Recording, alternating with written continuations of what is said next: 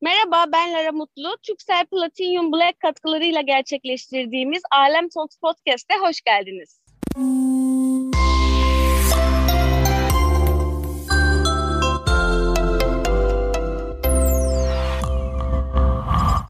Alem Talks Podcast'e hoş geldin Melody. Nasılsın? Hoş bulduk Lara'cığım. İyiyim. Sen nasılsın? Ben de iyiyim. Çok teşekkür ederim. Ee, seninle bu platformda buluşmak çok keyifli oldu. Bugün böyle bayağı e, sen benim telefonumda biliyorsun e, Melody çok eski kayıtlısın ve Melody Elbilyer e, blogger olarak kayıtlısın. Birçok telefonda sanırım böyle kayıtlıyım. evet. Aynen. Ya bloggerlık diye bir şey vardı eskiden böyle 2010'lu yıllardan. Tabii. Artık benim blogum vardı. Evet hatırlıyorum ama artık bloggerlık yerine e, influencerlığa bıraktı diyebilir miyiz? Kelime çok fazla değişiyor aslında bize verilen title. İşte bir önce fenomen dediler. Fenomen kelimesi bence zaten çok yanlış bir kullanımdı terim olarak. Ondan sonra bir dönem blogger dendi. İşte daha böyle şey olduğunda kanaat önderi dediler ve en sonunda influencer kelimesinde karar kıldılar. Tam Türkçeleşmediği için aslında evet enteresan bir kelime. Son birkaç senedir böyle e, kullanılan bir kelime aslında. Hani son, son bir beş sene... yıldır falan. Valla beş senesi bile yok hatta. Yani bence de yok. Yurt dışında mesela şey diyorlar. Key opinion, opinion leader diyorlar. İşte kısaltılması KOL gibi oluyor. Öyle yapıyorlar. Aslında daha mantıklıymış. Evet aslında tam Türkçesi sanırım kanaat önderi gibi oluyor ama böyle bir enteresan herkes istediğini söylüyor. değişik değişik evet. hitaplar Peki bu işin aslı astarı nedir? Bana bir anlatır mısın rica etsem? Bu işin nedir? aslı yani asları... tırnak içinde influencer dediğimiz şey kimdir, nedir, nasıl influencer olunur? Bunların hepsini bugün masaya yatıralım istiyorum. Şimdi eski bir İngilizce öğretmeni olarak e, to influence e, verbünden yola çıkacak olursak aslında işte etkileyen, etki altında bırakan karşındaki kişi olarak çeviriyoruz. Ama işin asıl tanımına baktığımız zaman aslında evet birçok alanda kişilerin satın alma özelliklerini etkileyen kişiler. Yani bu e, gidecekleri bir tatil olabilir, satın alacakları bir pantolon olabilir, alacakları bir hizmet olabilir. Bu konuda aslında onları yönlendiren kişiler çıktı. Yani biz ortaya çıktı sosyal medya sayesinde. Eskiden insanlar bu tarz alışkanlıklarını televizyon reklamlarına göre, işte dergi reklamlarına göre şekillendiriyorlardı. Şimdi artık böyle bir şeye dönüştü. Biz de böyle bir meslek sahibi olmuş olduk aslında. Peki e, İngilizce öğretmeniydin eskiden. İngilizce evet. öğretmenliğinden sonra buraya geçişini ya aslında sen bana bu İngilizce öğretmeni olma maceranı, sonra bu alana geçişini, tüm bunları bir başa sarıp geçmişe dönüp yıllar öncesine anlatabilirsen o günkü Tabii ki, seve seve. zamanlardan buralara nasıl e, geldin senden dinlemek isterim. Şöyle ben Yeditepe Üniversitesi İngiliz Dili ve Edebiyatı mezunuyum. Aynı zamanda yan dal yaptım e, Uluslararası Ticaret ve İşletmecilik bölümünde. Oradan mezun oldum. E, ne olacağım, ne olacağım, ne yapmam lazım bir genelde bilmiyorum herkes oluyor ama üniversite mezun olunca bir bocalama dönemi.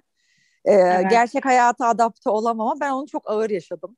Geri döndüm ailemin yanına ne iş yapacağım ne iş yapacağım. İşte annem öğretmen. Dedi ki bana öğretmen ol. Hani okuduğun şey buna uygun. 9 Eylül Üniversitesi'nde formasyonu aldım. Dedim ki öğretmen olayım. Bir anda kendimi Hı-hı. öğretmen olmuş bir şekilde buldum. 8 sene de yaptım aslında mesleğimi. Seviyordum da. E, fakat sonra işte günün birinde Instagram'la ilk tanışmam ama Instagram o zaman şöyle Instagram'ın kendi filtrelerinin kullanıldığı zamanlar yani. 2010'lu yıllar. 2010'lu yıllar aynen. Allah'ım böyle bir uygulama varmış hani Facebook'tan sonra. O zaman çünkü Facebook aşırı revaçta. Hepimiz Facebook'a evet. fotoğraf yüklüyoruz düşün. Kesinlikle. Kendime dedim bir sayfa açayım. Ee, ama dedim ismini de kendi ismimi koymayayım hani ne olacağı belli olmaz. Bir bakayım nasıl bir şey olur. Oraya işte rujumu, allığımı çünkü makyaja çok meraklıydım makyaj ürünlerine onları yüklemeye başladım. Kimse o zaman böyle Hesabın adı neydi? Hesabın adı neydi? Hesabın adı o kadar çok değişti ki böyle make up or fake up böyle bir şey koymuştum bak o zaman. O zamanki sadece makyaj ürünlerini paylaşıyordum. İşte o tarz bir şeyler yapan kişiler yorum yazıyor. Karşı konuşuyoruz. Aa ben bu ruju aldım falan. Arkadaşlarım da benimle dalga geçiyordu. Ya insan rujunu paylaşır mı? Bilmem koyar mı falan diye. Sonra e, iş zamanla evrildi. Kendimi ilk paylaştığımda bir sürü yorum ve şey geldi. Hani insanlar kişi görmeye seviyor ya Instagram'da. En çok like evet. alan fotoğraflar kitçi fotoğrafları. Aslında Instagram ilk başladığı zamanlarda herkes yok işte fotoğrafçılık manzara, uygulamasıydı yer falan. Fotoğrafçılık evet, evet. uygulamasıydı. Benim ben de öyle başlamıştım şey, mesela. Manzaralar vardı, güzel yerlerin fotoğrafları vardı. Öyleydi Instagram o zaman. Sonra kendimi paylaşmaya başladım. Sonra hesabın ismini değiştirdim. Sonra böyle bir mecra olduğunu. ismini Sonra ilk şey yaptım. Melodinin makyajı yapmıştım o zaman. Çünkü makyaj videoları çekiyordum, paylaşıyordum. Öyle bir isim, kendimce öyle bir isim bulmuştum. Sonrasında baktım bu bir sektörü olmaya doğru gidiyor. Yani ben başladığımda bundan bir kazanç elde edilmiyordu. Öyle söyleyeyim. Hı hı, Sonra işte hı. buna dönüştü. Sonra ikisini yani kendi mesleğine bunu bir arada götürmeye çalıştım. Tabii ki zor oluyordu. Hani aktif olarak bir yerde çalışırken. Sonrasında e, okuldan ayrıldım ve tamamen buna döndürdüm işi ve yani hiç aklıma gelmezdi böyle bir şeye dönüşeceği. E, bunun bu kadar bir sektör olup bir kazanç kapısı oluşacağı hiç aklıma O zamanlar gelmedi. galiba kimsenin aklına gelmezdi bunun gerçekten ya o zamandan başlayanlar için bu gerçekten bir evrim sayılır yani. Çünkü böyle şeydi hani daha lansmanlar çok çok az vardı. İşte hediye gönderimleri çok ufak tefek oluyordu. Bunun böyle bir şey dönüşmesi şu an. Marka Tabii işbirlikleri hiç yoktu o zamanlar hiç aslında. yoktu. Yani Ama, çok nadir vardı. Evet evet dijital hayatın evrimleşmesiyle hayatımızda yavaş burada her sene değişiyor bu iş. Daha da değişmeye devam edecek. Yani Kesinlikle. o zamandan bu zamana çok değişti ama inan geçen seneden bu zamana da değişti. İşte Kaç hayatımda... sene oldu? Benim, Ay lafını kestim. Benim yok ben pardon. 9 9 sene falan oldu herhalde benim. Bir 10 yıla doğru gidiyor şu an en başından beri. Değil mi? İngilizce öğretmenliğini bırakmak da e, cesaret isteyen bir karar olmuş. Onu ya öyle bir denk geldi verdin? ki öyle bir denk geldi ki yani büyük ihtimalle bırakamazdım. Çünkü hani işimi de seviyordum. Çok da iyi bir okulda çalışıyordum. Şey, e, üniversitelerde ben hep çalıştım. Ticaret Hı, çalışıyordum. E, Ege Üniversitesi'nde başladım ilk kariyerime. Ege Üniversitesi'nden sonra e, kısa bir süre Işık'ta çalıştım, Işık Üniversitesi'nde. Ondan sonra en sonunda Ticaret Üniversitesi'nde son buldu kariyerim. Şöyle oldu. Üniversitede çalıştığım... İngilizce öğretmeni olmak çok keyifli olsa gerek. Evet hazırlıklara derse giriyordum işte okutman diyorlar orada title olarak. ee, şöyle oldu. Çalıştığım binanın komple tamamı hazırlık binası karşı tarafa yani Anadolu yakasında bir yere taşınınca ve ben de o zaman Göktürk'te yaşayınca Dedim ki ben buraya Aa. gelip gidemeyeceğim artık. bu yol, bu yol. O zaman araba kullanmayı da daha şey yapmıyordum, başlamamıştım. Galiba yapamayacağım dedim ve açıkçası birazcık o vesile olmuş oldu bırakmama. Yoksa ben devam ederdim birazcık daha. Bir sene daha bir ittirirdim arkasından o işi. Ve sonra tamamen... Evet, en fazla bir sene daha. Çünkü e, tam da o dönemlerde yavaş yavaş Instagram'da artık parlamaya başlamıştım. Evet çünkü zaten artık öyle bir şey ki ben kendi işlerime kendimle yetişemiyorum. Yani benimle beraber çalışan menajerim, e, işlerimi yapan bir sürü insan hani bir, bir artık takım işine dönüştü bu. Hı hı. Tek Kaç başına yap- ekip olarak çalışıyorsun şu an? Valla çok değişiyor. Hani proje bazlı genelde biz dışarıdan outsource ediyoruz fotoğraf ve video için birilerine. Ama benimle birlikte çalışan bir menajerim var çoğu işi halleden. Onun dışında işte artık şirketleştiğimiz için ve ciddi bir yükümlülükleri olduğu için onlara bakan e, bir kişimiz daha var. Sonra işte muhasebe böyle hani şey gibi aslında ufak kendi çapında bir şirket yapısı oldu. Hı-hı. Bana enteresan gelmesinin sebebi o hani kendi kendime açtığım işte rujumu allığımı koyduğum bir Instagram hesabının buna dönüşmüş olması tabii şey geliyor Gerçekten hala. Gerçekten büyüleyici bir şey. Güzel evet. güzel bir şey. Peki mesela Blon e, ayrıca böyle e, hani blogspotlar vardı o zaman. Blon var mıydı? Blon vardı. Blogspot uzantısıydı hatta. Blon'un ilk e, onu bayağı burada blog yazıyordum. Bayağı hevesli bir şekilde fotoğraf çekiyordum. Blog yazıyordum. Bloglara yorum yazmak vardı o zaman. Sonra evet, tabii ki bloglar evet. şeyle beraber öldü. YouTube'un hayatımıza girmesiyle beraber e, Türk insanının bir şeyi okumaktan ziyade izlemeyi sevmesiyle Aynen beraber ya, yazılı mecraları maalesef yitirdik. Sonra görsele dönüştü tamamen iş. Evet. Sen makyaj vlog şeyleri çekiyordun. E, videoları çekiyordum. Ben onları çok böyle hatırlıyordum ve böyle e, izliyordum hepsini de. Çünkü ben de hiç böyle makyaj yapmazdım ve makyaja ilgim de yoktu. Diyordum ki çok güzel videolar, çok güzel makyajlar oluyor. Benim de izlemem lazım. Bir şeyler kapmam lazım, öğrenmem lazım. Hani ya gerçekten o senin dediğin gibi influence ediyordun yani. Ta o zamandan bu işin adının influencer olacağı belliymiş. ya o konuyla ilgili içerik o zaman yoktu. İşte bizim blog yazılarımız vardı. Yavaş yavaş YouTube videoları vardı. Onlarla beraber tabii orada bir şey varmış, açık varmış aslında. Yani kadınlar evet. bu konuyla ilgili bilgilenmek istiyorlar. Ama hani bilgi alabilecekleri tek kişi atıyorum işte gratis'te çalışan, Sephora'da çalışan da o dönemde. O yüzden bu tarz bir şeyleri anlatan kanalların olması güzel oldu hepimiz için. Evet yani sektörde bir boşluğu doldurdunuz aslında. Kesinlikle. Yani Peki şu an nasıl gidiyor? Şu an böyle işler mesela çok büyüdü. Senin de, de dediğin gibi evet. bir şirket gibi çalışıyorsun işte e, menajerin var, e, muhasebe ayrı, işte video editörleri, fotoğraf editör, fotoğrafçılar vesaire derken hani nasıl planlıyorsun gününü? Hangi markayla çalışacağına, hangisiyle çalışmayacağına, neye evet diyeceğine falan ya zor bir iş aslında. Hani insanlarda aslında şöyle bir algı var Melodi. Hani ben de e, sektörün içinde olduğum için çok bunu sezinliyorum. Influencerlara insanlar hem gerçekten hayran oluyorlar ve influence oluyorlar. Ama aynı zamanda diyorlar ki ya işte bu insanlar bir tane post atıyor işte e, o kadar para kazanıyorlar da şöyle oluyor da böyle oluyor da böyle bir şey de var yani. E, o yüzden de senden aslında bu işe sadece bir post atıp e, o kadar para kazanıyor tırnak içinde e, insanların düşünceleri bu yönde olduğu için böyle olmadığını nasıl yani sen bize bu işin, bu post, o atılan postun arka planının detaylarını ile anlatabilir misin? Yani işini bir sabah kalkıyorsun. Mesela bugün kalktın ve bugün neler yapacaksın? Nasıl içerik üreteceksin? Aslında içerik üretiyorsun ve e, ürettiğin içeriği şey yapıyorsun. Sadece bir post atmıyorsun. Bunu anlatmanı rica edeceğim. Yani şöyle her hikayenin her olayın aslında iki yüzü var. İnsanlar görmek istedikleri tarafını algılamayı seviyorlar. Hepimiz için aslında böyle. Hani dışarıdan bir şeye baktığında şeyi çok seviyoruz. Yargılamayı bu böyledir kesin. Şu şöyle birisi işte bu böyledir. Influencerlar için de evet hem bir e, seven kitle de çok yalan yok yani çok seven çok yakından takip eden e, çoğu işte satın alma alışkanlığını bizim üzerimizden şekillendiren insan çok var sayı olarak. Fakat bir yandan da ciddi bir nefret ve linç kültürü var. Sen de bunu biliyorsun zaten. Ara ara konuşuyoruz, sohbet ediyoruz. Evet, ee, genel olarak sosyal medyada var. Çünkü insanlar evet. fake hesapları var ve kim oldukları bilinmiyor. Ve insanlar kendi e, sadece influencerlara değil işte ünlü oyunculara da ona da Kesinlikle. buna da herkese yani kendi şeylerini kişilere. Evet çünkü Instagram eskiden e, kimseye erişilemezdi. Televizyonda görürlerdi, orada görürlerdi ama Instagram Ulaşma erişimi o kadar evet ulaşılmayı çok kolay kıldı. Herkes herkese istediğini sallayabiliyor. O kişiyi kırar mı değil mi falan düşünmüyor. Neyse dur sen devam et sonra bu konuya geleceğim. Dış, dışarıdan dediğin gibi ben de belki bu işin içinde olmasam ben de belki şöyle düşünürdüm.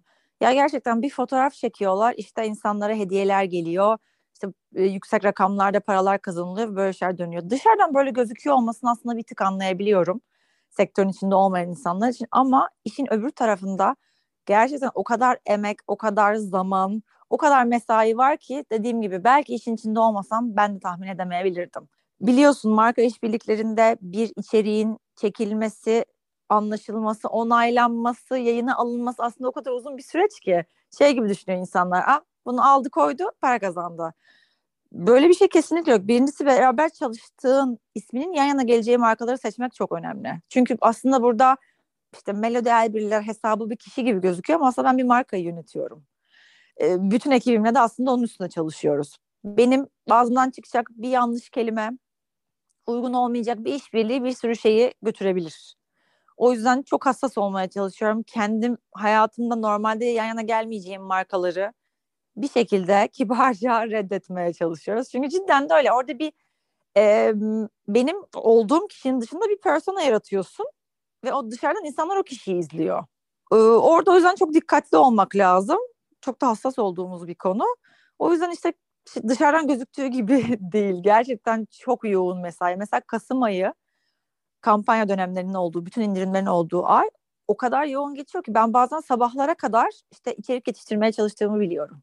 Ama evet dışarıdan öyle gözükmüyor. Peki e, bu şeyle nasıl başa çıkıyorsun? Dedin ya sevenlerimiz olduğu kadar atıp tutanlar da var. Mesela o yorumları okuyor musun? DM'lerine bakabiliyor ya, musun? Yorumlar, DM'lerime çok yapıyorsun? bakamıyorum ama yorumları istemesen de bazen görüyorsun. Farkında olmasan. Evet. Instagram'ı normal sosyal hayatımız içinde kullanıyoruz. Arkadaşlarımıza bakmak için de kullanıyorum hala. O yüzden görüyorum. Eskiden anlamlandıramazdım. Derdim ki tanımadığın bir insandan ya da tanımadığın bir insanın hareketinden, davranışından nasıl bu kadar nefret edebilirsin diye Hı-hı. düşünürdüm. Sonra işte linç kültürüyle ilgili birazcık araştırdığım zaman şunu aslında anlıyorum. İnsanlar bir şeyin parçası olmayı seviyorlar. Bu bir futbol takımı desteklemek olur. Bir partiye üye olmak olur. Bu tarz şeylerin parçası olmayı seviyorlar. Sosyal medyada da linç kültürünün negatifliğin parçası olmayı seviyorlar. Birisi sana saçın çok kötü olmuş işte saçını boyatmışsın çok kötü olmuş dediğinde diğerleri gelip evet bence de değil mi deyip mesela o yorumu likelamayı o yoruma cevap yazmayı seviyorlar. Ee, yani bir e, fikrin çatısı altına toplanmayı seviyorlar. Bu da negatiflikle besleniyor genelde sosyal medya üzerinden. Şunu şöyle anlayabiliyorum. Bizim ülkemiz için bence şu an ekstra bir e, sosyal medyaya karşı bir nefret durumu var. Çünkü alım gücümüzün bu kadar düştüğü, e, olanak eşitsizliklerin bu kadar var olduğu bir ülkede insanların buna tepki vermesini ben artık anlayabiliyorum. Yani çok zor hayatlar yaşıyoruz hepimiz kendimiz ya. Çok zor şartlarda e, bizim gençliğimiz denk geldi. O yüzden de birazcık insanların işte öfkelenmesini anlayabiliyor. Artık anlayabiliyorum. Evet çok haklısın gerçekten. Ee, yani ya şey, şöyle, şöyle bu... düşünüyorlar. Ben bu kadar üniversite okudum, işte şu kadar derece yaptım üniversitede, şöyle oldum. İşte ben bu imkanları sağlayamıyorum. Ya evet, çok haklısın. Gerçekten çok haklı insanlar ama e, içinde bulunduğumuz durum maalesef işte eşitsizliklerin zamanı. O yüzden de evet. sosyal medyadaki Aslında insanlara karşı eşitsizlikler her dönem vardı. Ama şu anda Hı-hı. sadece böyle sosyal medyanın da gücüyle insanların da bu kadar görmesiyle bence bu durumu biraz kızıştırdı diye düşünüyorum. E tabii iş bir de göstermek üstüne kuruluyor işte. Belki yeri geliyor oturduğun ev gözüküyor, e, sahip olduğun eşyalar gözüküyor, lüks tüketim gözüküyor. Bunun üstüne kurulu. Yani hem onu evet. izlemeyi seviyorlar aslında onu takip etmek için oradalar. Ama hem de gerçek hayata dönüp baktığında diyor ki bu insan diyor böyle yaşıyorsa ben niye hak etmiyorum? Herkes hak ediyor tabii ki iyi şartlarda yaşamayı. Sadece e, böyle bir durum var. Ben sanmıyorum ki bu arada Avrupa ülkelerinde ve Amerika'da bu kadar büyük bu tarz şeylerle ilgili linçler dönsün. Orada farklı linçler, farklı e, evet. gündemler vardır. Bizde tabii çok e, sıcağı sıcağına yaşıyoruz her şeyi sosyal medyada ülkeyle alakalı. Evet. Bir de Türkiye'de influencerlık e, çok daha aslında Avrupa ülkelerine kıyasla çok daha revaçta olan, çok daha göz önünde Kesinlikle. olan bir şey. Yurt dışında bu e, hani influencerların çalışma şekli bu şey, yani çalışma şekilleri elbette bu şekilde ama onlara olan şey bu şekilde değil değil mi? Sen daha iyi bilirsin. Biraz yani da şöyleler nasıl, Avrupa'da nasıl onu da anlatabilir misin? Amerika'da Benim gözlemlediğim nasıl? kadarıyla ben şimdi influencer olduğum kadar aynı zamanda bir takipçiyim. Yani yurt dışındaki insanları takip ediyorum, bir sürü hesabı takip ediyorum. Benim gördüğüm kadarıyla Türkiye'de anlaşılmayan kısım bizim bunu bir meslek olarak icra ettiğimiz ve bunun benim işim olduğu anlaşılmıyor. Ama yurt dışında insanlar bunun bir meslek dalı olduğuna e, inanmışlar ve hemfikir olmuşlar. O şekilde algılıyorlar. Bizde mesela herhangi bir sosyal olay olduğunda ülkede işte atıyorum geçen ol, geçen olan en basit örnek dolar fırladı hepimize gelen yorumlar nasıl utanmadan link verirsiniz işte dolar bu kadar çıkmışken işte ülke bu haldeyken Tamam. Peki bir restoran restoranını açmaktan vazgeçiyor mu dolar çıktığı için? AVM şey diyor mu hayır kapılarımız kapalı dolar çıktı. Ya da TV reklamları hayır biz yayınlamıyoruz. Çünkü şu an kurlar artıyor demiyor. Ama nedense hep bu tarz şeylerde sosyal medyaya dönülüp influencerlara yazılıyor. Çünkü bizi bence bir evet, meslek kodu olarak değil kişi olarak gördükleri için nasıl bunu yaparsın? Evet diyorlar mesela. Ya da işte evet. yangınlar olduğunda nasıl bir şeyi paylaşırsın? Görmüyor musun diyorlar.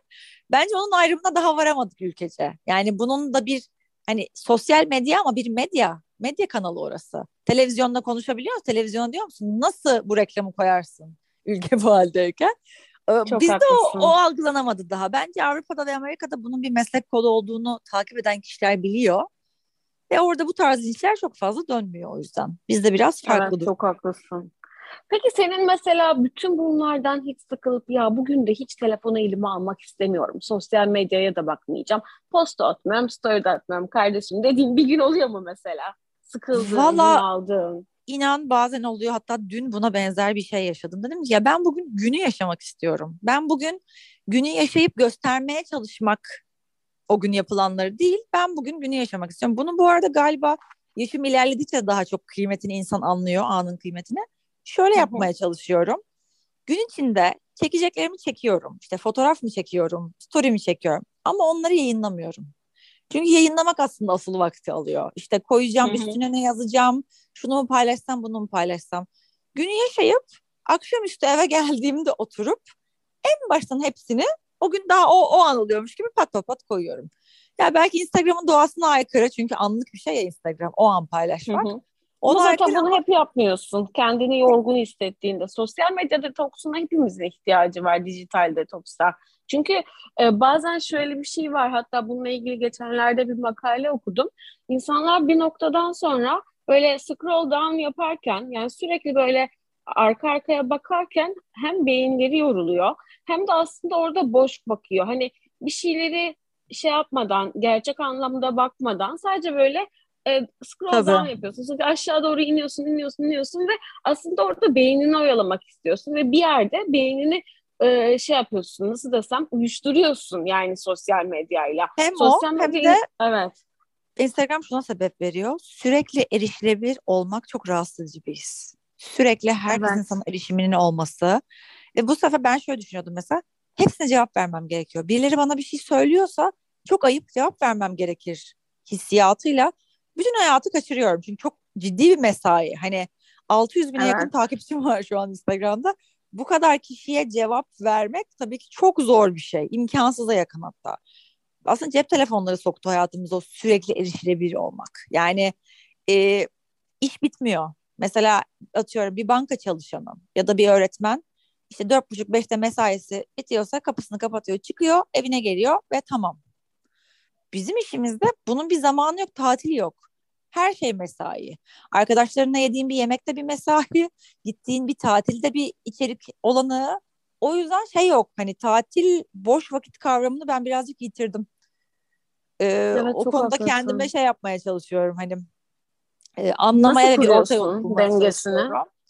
Onu ben bulamıyorum. Onu sağ olsun eşim müdahale ediyor. Telefonu biraz bırak.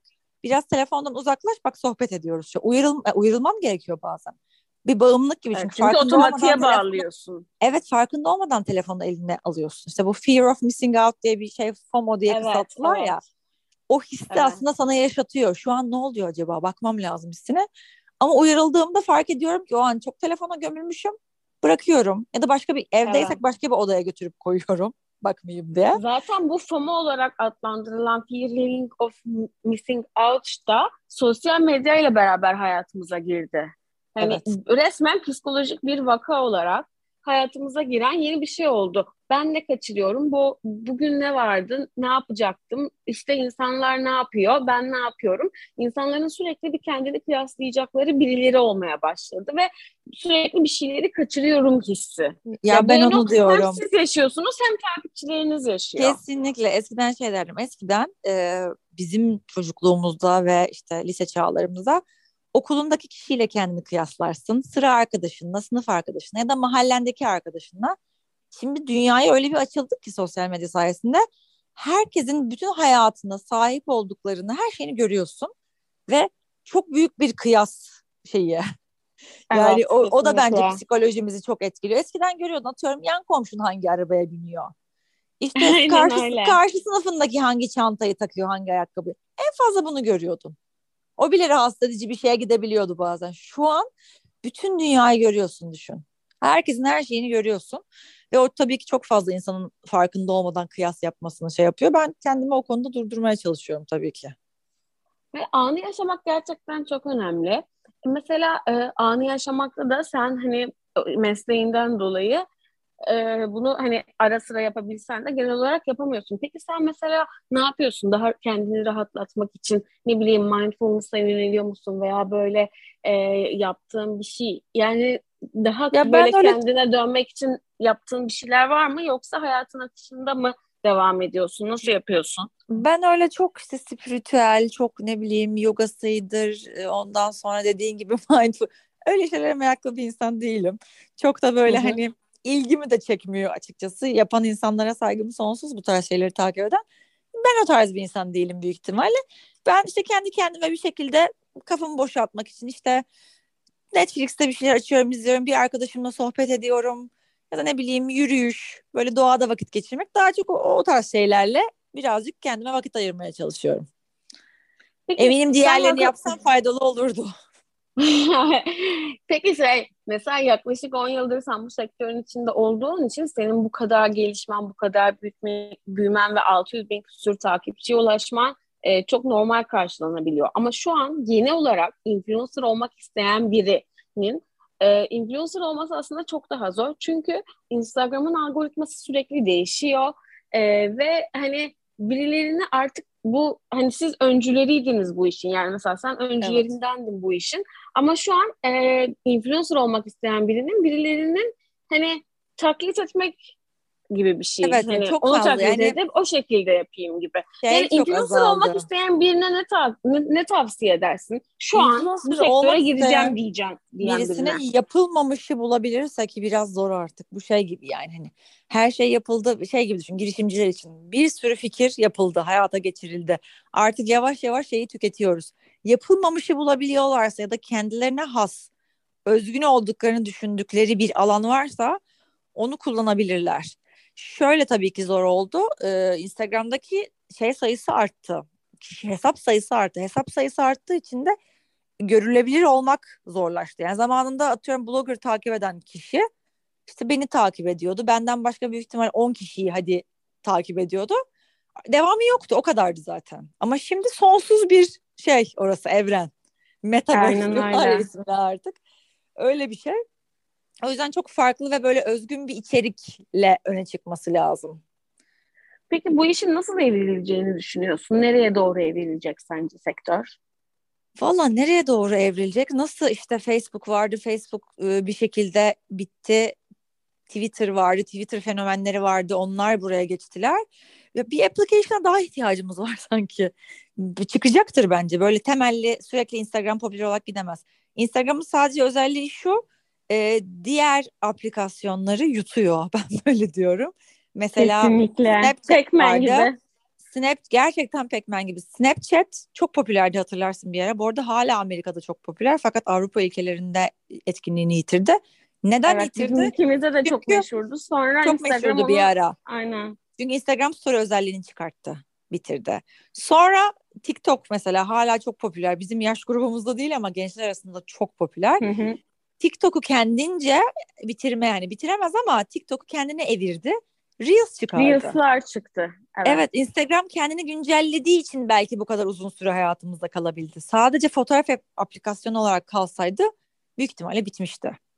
Tabii Şimdi o yüzden çıktı. YouTube'u da şey yapmaya çalıştı. Kesinlikle. Bu arada ben YouTube kanalım vardı. Hani YouTube'a içerik üretiyordum. Ben YouTube'a içerik Hı-hı. üretmeyi bırak. Bir sürü insan bıraktı bu arada. YouTuber diye dediğin çoğu insan benimle beraber çıkmış çoğu kişi YouTube'a içerik üretmeyi bıraktı.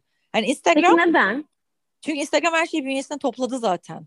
Tek bir çatı altında topladı ve oradan götürmeye çalışıyor. Bu evet. sebepten bence.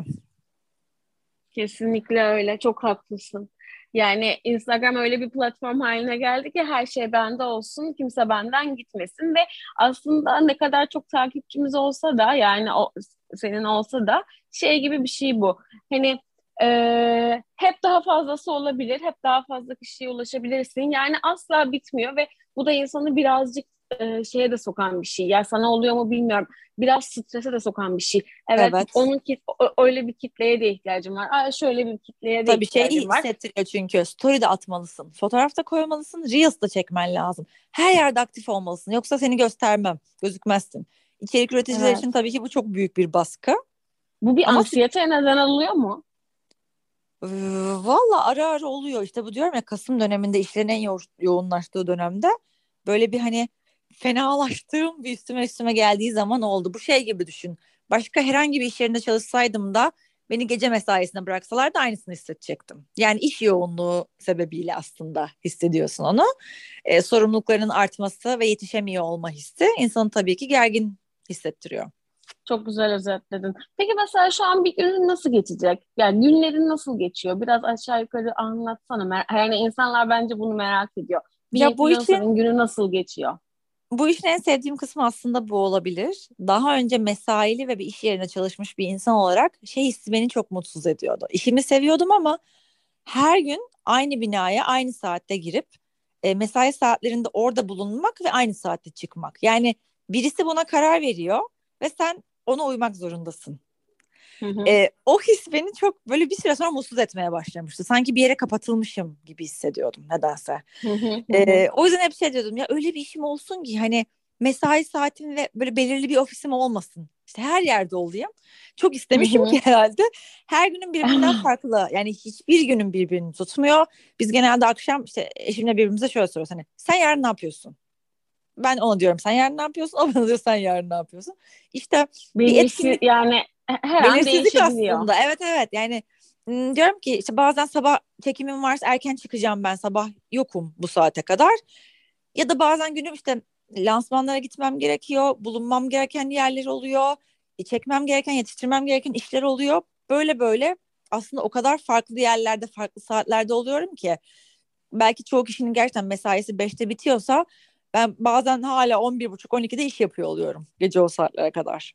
Ama bu sana aynı zamanda büyük bir keyif veriyor. Çünkü saatlerini de sen ki keyif. Ya keyif vermiyorsa yapılacak iş kesinlikle değil. Gerçekten değil. Hı-hı. Yani bu kadar çünkü vakit alan e, ve hayatın içine grift olarak girmiş başka bir şeye bilmiyorum keyif almadan herhalde yapılmaz. Her günün bambaşka. Aslında her iş öyle galiba. İnsan yani daha doğrusu şöyle herkes içinden keyif alıyor diye bir şey elbette yok. Ama insan içinden keyif aldığı zaman çok daha verimli, çok daha e, isteyerek çalışıyor ve ortaya çok daha güzel işler çıkıyor. Evet, o da doğru. Doğru dedin. Ay, Melody sana çok alakasız, çok farklı bir konuya giriyorum şimdi. Hı. Sen geçenlerde yani birkaç hafta önce story'nden şey paylaşmıştın. 2019 mu? 2000 yok 2020 mi? Hangi yıl hatırlamıyorum şu an te, şeyini TBT'nin. Ee, bir ev çizmiştin. Kırmızı araba çizmiştin. evet. İşte bir adam, bıyıklı bir adam ve işte yanına bir kız çizmiştim falan böyle ve işte e, bir sana sorulan bir soruya cevap olarak böyle bir şey çizmiştin. Ve sonra tam bir sene sonra mıydı? Tam iki sene sonra mıydı? Neydi? Bu hayallerin kırmızı araba ve evin yanındaki ağaç dahil birebir hayatında şu an. Ya bunu bir bana bir anlatabilir misin? Ya Bu, şöyle. Mesela evliliğini, Arda'yla tanışmanı, e, kırmızı arabanı belki bilmiyorum. Ya bir, bir soru cevap ne olur. Soru cevap özelliği var Instagram storylerinde. Orayı kullanmayı çok seviyorum. Çok interaktif güzel bir iletişim oluyor karşı tarafla. Bir soru cevapta sormuşlardı işte kendini 5 sene sonra nerede görüyor? Vardı ya öyle klasik bir soru. 5 sene evet. sonra nerede görüyorsun? Hiçbir zaman normalde cevabım yoktur öyle sorular. Çünkü dediğim gibi yarın bile nerede olduğumu bilmediğim için 5 sene sonrayı bilmem, öngörmem imkansız. Ben de emojilerle işte e, kullandığımız emojiler var ya işte klavyemizdeki. Oradaki ev resmini koydum. Kırm arabada zaten kırmızı araba seçeneği varmış. Evet. Bir araba. Onu koydum. İşte bir tane adamla kadın el ele tutuşuyor olan emojiyi koydum. Bir köpek bir de çocuk koydum. Böyle bir şey sadece bunu koydum. Ve sonra Hı-hı. işte Instagram şeyi çıkartıyor ya karşına. Bir sene önce bugün, iki sene önce bugün. Evet. Bir sene önce bugün de karşıma bu çıktı. Ve şunu fark ettim. Ev, taşındığımız ev o eve o kadar çok benziyor ki. Benim ilk araba kullanmayı öğrendiğim kırmızı araba, o arabanın, emojideki arabanın aynısı bak bu kadar olabilir yani boyutu, rengi, evet. aynısı. İşte hani elle tutuşma eş muhabbeti sadece oradan bir köpek ve çocuk eksikliğimiz var şu an. Onları da zaman içinde dolduracağımızı düşünüyorum. Acaba diyorum farkında olmadan yani işte dedim ya çok spiritüel bir yanım yok aslında. O yüzden böyle bu şeylere çok inancım var mı yok mu bilmiyorum ama farkında olmadan dillendirdiğimiz şeyleri kendimize çekiyor olabilir miyiz? Olabilir Artık bunu düşünmeye başladım. Bu bir kural çoğu insan, bence. Çoğu insan buna aslında inanıyor. İnanıyorum bu secret secret diye çıktı aslında bu konular ama bir evet. enerji durumu ya, var. Şöyle iyi söylersen iyiyi çoğaltırsın, kötüyü söylersen kötüyü çoğaltırsın. Ben buna inanıyorum mesela. Ona inanıyorum. Bana hep şey derdi annem. Ben o kadar hani pozitif düşünmeye çalışıyorum ki bana geliyor. Mesela çok park yeri olmayan bir yere gittik. Park yeri yok yok yok dönüyoruz dönüyoruz. Annem bana böyle yapar. Ben şimdi burada hayal ediyorum. Ben burada bir park yeri bul- buluyorum. Şu an kendimi buldum. Ya saçmalama. Dedim ki anne Allah aşkına yok, dönelim buradan bak çok kalabalık. Ve öyle her dediği zaman mesela tık kendi boş bir yer bulur ya. Hep şey der benim işlerim böyle hallolur. Böyle diyen bir insan gerçekten bunu kendine çekiyor. Öbür türlü evet. şey de var hayatımda arkadaşlarımda. Ben çok şanssızım. Niye hep beni buluyor? Bana oluyor öyle hep böyle şeyler. Daha çok seni bulur. Ben hep diyorum ki aynen ben de çünkü öyleydim önceden. Böyle dedikçe seni buluyor. Bugün şunlar başıma geldi dedikçe dahası seni buluyor. O yüzden ağzımızdan çıkan şeylere gerçekten böyle yaşım ilerledikçe bunu anlıyorum önemini. Sen ee, sürekli yaşım ilerledikçe lazım. diyorsun sadece 34 yaşındasın. Bunu da belirtmek Sevgili istiyorum herkese. evet. Ka- kaç oldum? 34 mü oldum? 34. 34 oldun evet. galiba değil mi? 34 oldum. Evet. Olsun Aynen öyle bir, yaşım 30... ilerledikçe diyorsun ki. Yok 30'lu yaşların ama bence farklı bir şey hep derler de inanmaz 30'lu yaşların farklı bir olgunluğu, farklı bir şeyi var. İnsan anlıyor bir sürü şeyi. Nedir o olgunluk? Bilmiyorum ben de yani. yaşlarındayım biliyorsun ama ben daha 20... olgunluğu şey yapamadım. yani 20'li yaşınla şu anki mindset'in aynı mı? Kesinlikle değil. Bence çok Yok değil. Değişiyor. değil. Ama işte insan yaşarken bunu unutup fark edemiyor bazen. Böyle bir evet kendini kıyaslarsan anlıyorsun aslında. Ya geçen ne kadar seneki halinle geçen seneki hislerin, düşüncelerin, isteklerin hepsi değişiyor. Bazen şeyi evet. konuşuyoruz arkadaşlarım. Mesela 20'li yaşlarında evlenen arkadaşlarım, 20'lerin başında. Diyor ki ne yolunda gitmiyor ya? Neden neden mesela boşanıyor bütün bu yaş grubunda şu an arkadaş çevremizdekiler? Diyorum ki şöyle düşün. 20 yaşında işte verdiğin bir karar, seçtiğin, oturduğun bir ev, araban her şeyini değiştiriyorsun. Zevklerin değişiyor, isteklerin değişiyor. Sen değişiyorsun. Niye? Evet. Sen değişiyorsun. Niye hayatındaki kişi değişmesin? Çok normal değil mi aslında? Aynen ama 30'larda daha bir kendine ve hayattan ne istediğini biraz daha belirlemiş olduğun için sanki e, belki buna inanmak istiyoruz. Belki daha uzun ömürlü oluyor gibi. Belki Ama... 40'lı yaşlarında bunu dinleyen bir insan da diyor ki hadi bakalım siz daha buraya geldiğinizde neler göreceksiniz, daha nasıl değişeceksiniz diyor. O da olabilir ama yine de 30'lar 20'lerden bu konuyla ilgili daha bence doğru kararların verilebileceği. Çünkü artık bir şeyleri yaşamış oluyorsun ve e, deneme yanılma yoluyla da insan bazı şeyleri öğreniyor. Evet den- deneyim çok güzel bir şey ya deneyim kazanmak. Hayattaki en güzel hislerden biri herhalde. Kesinlikle öyle. Melodi katıldığın için çok teşekkür ederim. Çok keyifli ben ve bence ederim. keyifli bir Bu... so- yani ilham veren bir sohbet oldu. Ben ee, insanlara e, da dinleyenlere de dinleyicisiyim bu arada aslında ama ilk defa bir podcast'te konuşuyorum. Oley. O yüzden benim çok için de oldu. Çok keyifli oldu. Çok teşekkür ediyorum tekrardan. İzleyen, izleyen yalnız bak alışkan. Dinleyen herkese de buradan teşekkür ediyorum. Çok teşekkürler. Alem Talks Podcast'a katıldığın ve bizimle beraber olduğun için. Görüşmek üzere. Görüşmek üzere.